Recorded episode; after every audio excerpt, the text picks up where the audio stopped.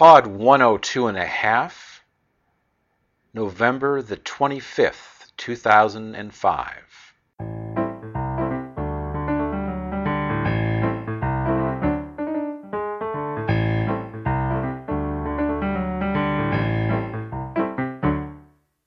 Let's talk, talk, until you talked yourself into the ground. Let's walk, walk, walk until you've taken me and danced around this love, love, love, the one you never knew could be found. Let's talk, talk, talk, talk, talk, talk.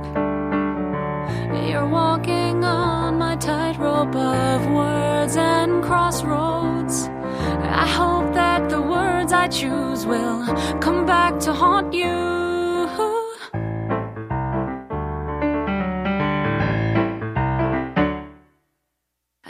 Wish, wish, that you would listen the first time, time, time, cause it would save us all of this. It's a crime, crime, crime that we're wasting all this precious time, time, time with talk, talk, talk. You say I never stop, but look at it this way. Others say it's a good thing, babe, that that I started in the first place. Yeah, yeah, yeah,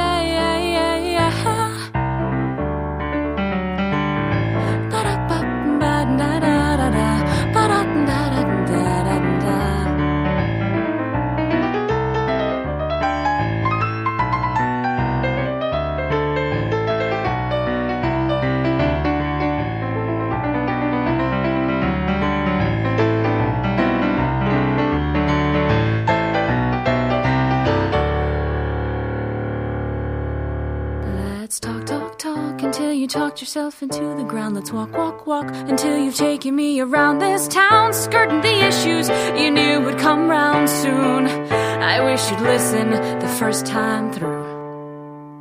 I already said that twice before, yeah. I already said that twice before. I already said that twice before. I already said that twice before.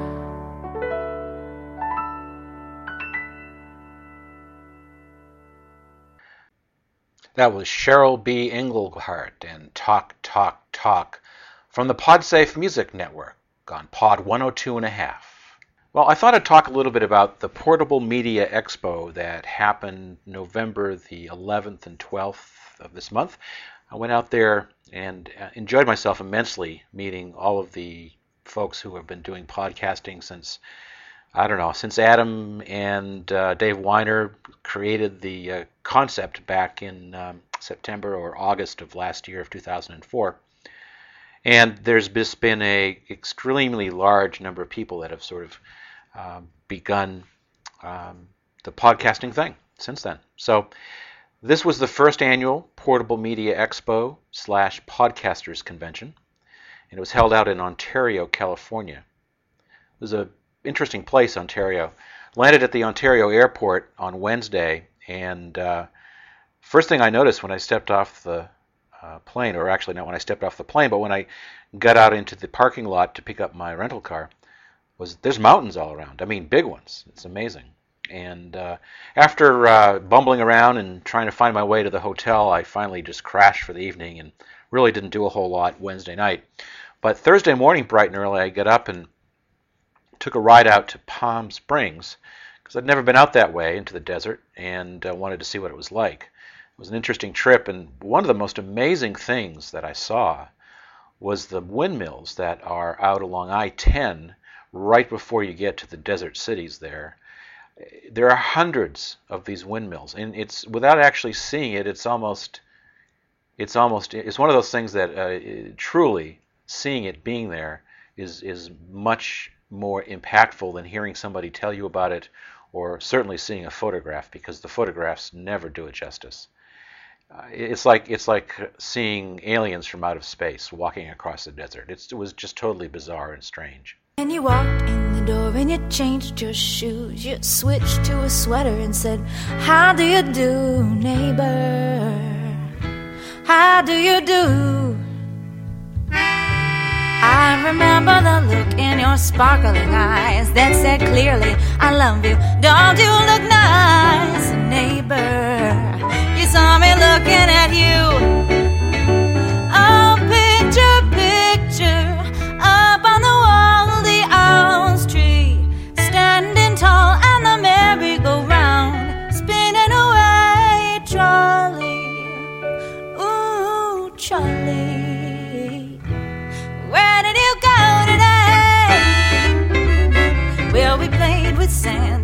walks in the park. You were a gentleman.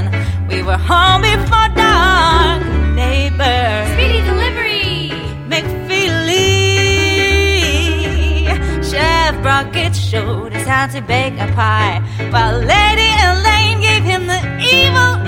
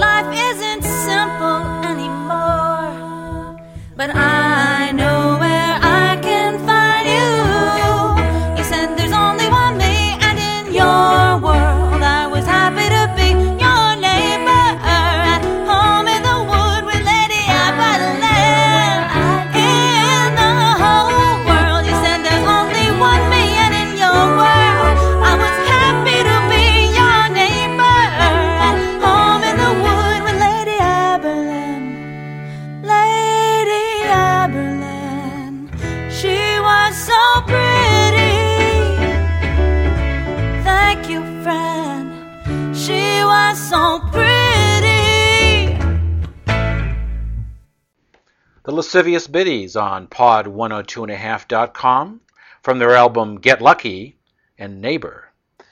In any case, made it back Thursday evening to the uh, Marriott Hotel and uh, went up to the kickoff party that was sponsored by the Pod Show folks. Adam Curry was there, of course, uh, but the real stars were the performers Brother Love and Chase, plus, of course, the podcasters.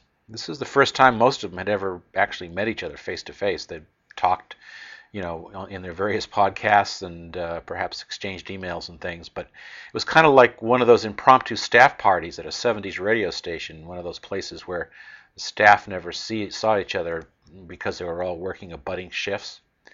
Adam and the gang rolled in about midway through Brother Love's set, and, well, who else was there? Well, I, I saw Brian of Coverville and Swoopy of Skepticality. Soccer Girl, Madge, CC Chapman, the beer guys were there, the Scottish guy, tartancast.com, and on and on. It was quite amazing, mainly because these folks were not celebrities a year ago, yet now they've developed this celebrity all on their own. Most of them, in fact, almost all of them, with no PR agents or anything, no managers, none of that. They're just out there putting their word out and, and uh, really making it happen. Many of them were sponsored out to the conference by listeners who donated frequent flyer miles or cash or whatever. That's pretty amazing. I don't think Howard Stern is going to get sponsored by his listeners to go to the R&R convention anytime soon. In general, I found these folks to be pretty intelligent, witty, and somewhat introverted. No surprise there, I guess. Can't say that all the podcasters are more witty or more intelligent than all radio personalities, but I was impressed with the general level of the conversations we had. This probably has to do with the self selection process that being a podcaster entails. You got to be pretty bright, not to mention pretty motivated, to figure out how to do this podcasting thing. So the dimmer folks just weren't represented. Maybe there's some evolutionary thing that'll happen where podcasters will get to know each other well enough to procreate and then over time create a new race of intelligent beings. Well, anyway, on that note, let's go on to Friday. Got to the conference center first thing in the morning and wanted to make sure I got my expo pass before the mad rush. So I walked in, I saw a registration desk right out in the hall. The sign over it said portable something, so I just went over and asked about badges. The nice lady at the booth looked at me strangely, and as it turns out, this was not the Portable Media Expo registration booth. It was the Portable Sanitation Expo registration booth. Okay, that's strange. What are the odds that the Portable Media Expo and the Portable Sanitation Expo would be held on the same day at the same location? There's a joke in there somewhere about podcasting and porta potties with a D or something. Anyway, finally figured out where to get my badge, and then I wandered down to the room where the keynotes were to be held. The rooms weren't open yet. I was that early. But there were a few early risers like me waiting for the doors to open. I started chatting with one guy, and it turns out he's a podcaster from New Jersey, Brad P. His podcast is Whole Lot of Nonsense. We got to talking, and it turns out his day job is about as far from podcasting as you can get, at a pharmaceutical company, as I recall. Anyway, we ended up going in together and chatting some more. It's really interesting how folks who never touched a mic before ended up being podcasters. Well, anyway, I had to get up to take a phone call, and I lost track of Brad after that. The opening keynotes were interesting. Jason Calacanis, I hope I pronounced his name right, who founded Weblogs and Engadget, basically told everyone in the room that they might as well give up because one of the big players would eat their lunch no matter what business model they tried to execute. Sounded to me like someone who's already made his bundle is trying to get off, get all the riffraff out of the valley. And next up in the keynote chain was Leo Laporte, who did a good job debunking the previous speaker's pitch although not directly, but in Leo's inimitable, rather charming and humble way. Leo spoke of approaching the work with passion, which has always been my approach to work over the years, so it seemed right. And he also quoted Maslow, which I thought was pretty bold. Not because Maslow was particularly controversial, but because, well, he was presuming that his audience had the intellectual stamina to follow the logic. No 21st century pop tech babble for Leo. He got right to the point and intellectually stimulated his audience even at 9:30 in the morning. Leo's a class act, and it's even clearer when you see him in person. So after the keynotes, we went off to the individual sessions. There were four running at a time, each one timed out to about 45 minutes. I think one of the challenges for the presenters was to fit everything into the 45 minute window, at least for some events. One of the most frustrating things about a show like this is that there are usually two or three events happening at the same time that you want to catch. At least there is if the event is any good. This show was that good, and often there were three or four at the same time that looked pretty decent. Thank goodness for Doug Kay, who's going to be rolling out the audio for this over the next few months on IT Conversations. I can catch those shows or those uh, portions that I missed. I explored the Expo 4 after the first keynotes with the thought that there might not be time later. There were a number of interesting products and services available to podcasters, everything from software to hardware to business services. I met a terrific salesperson for Limelight Networks, Nadia Esparza. Turns out he was a radio account exec for Cumulus in Poughkeepsie, New York, before heading out to Arizona to work for Limelight. She even knew what TAPSCAN is. That's pretty amazing. Well, then I got pretty totally time zoned. I checked the time, and my phone said it was an hour later than it really was, although I didn't know it at the time. So I figured I'd missed my first session. Not. And by the time I figured it all out, I had almost missed the second session.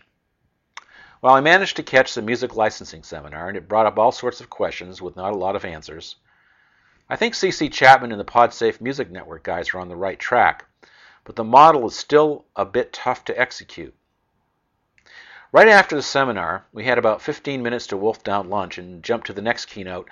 This keynote was by Joe Hayashi of Yahoo. It was more of a pitch for their new podcast directory, but it was interesting to hear Yahoo's point of view. And then Robert Speer of NPR gave a talk about the ways public broadcasting is using podcasting. Interesting, but not particularly inspirational. A couple more panels, one on the secret of the iPod and iTunes with Leo Laporte, Paul Griffin, Chris Breen, and Dan Frakes. And finally, Noah Glass of Odeo on the storytelling concept that Odeo is launching. I keep confusing Noah Glass with Ira Glass. Are they brothers?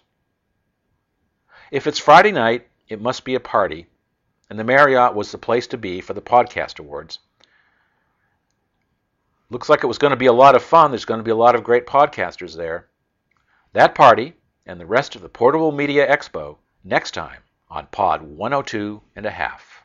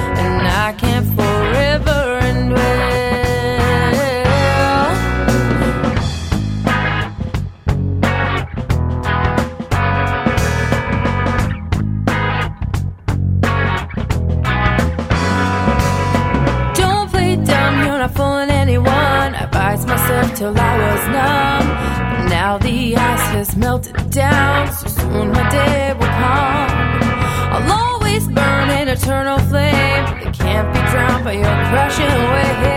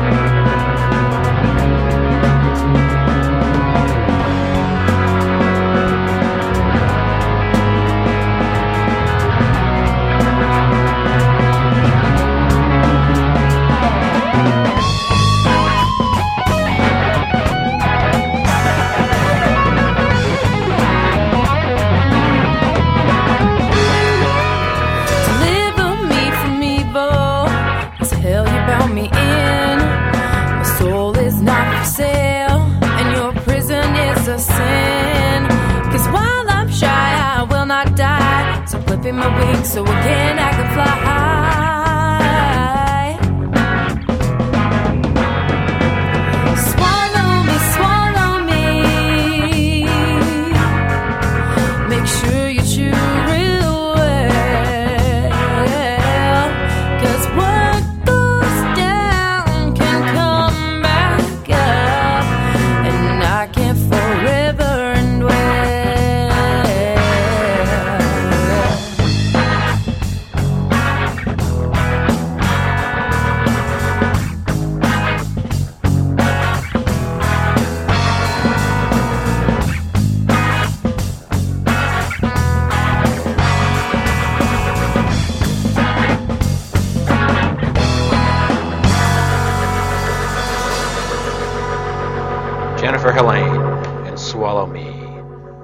pod102.5.com, and the PodSafe Music Network.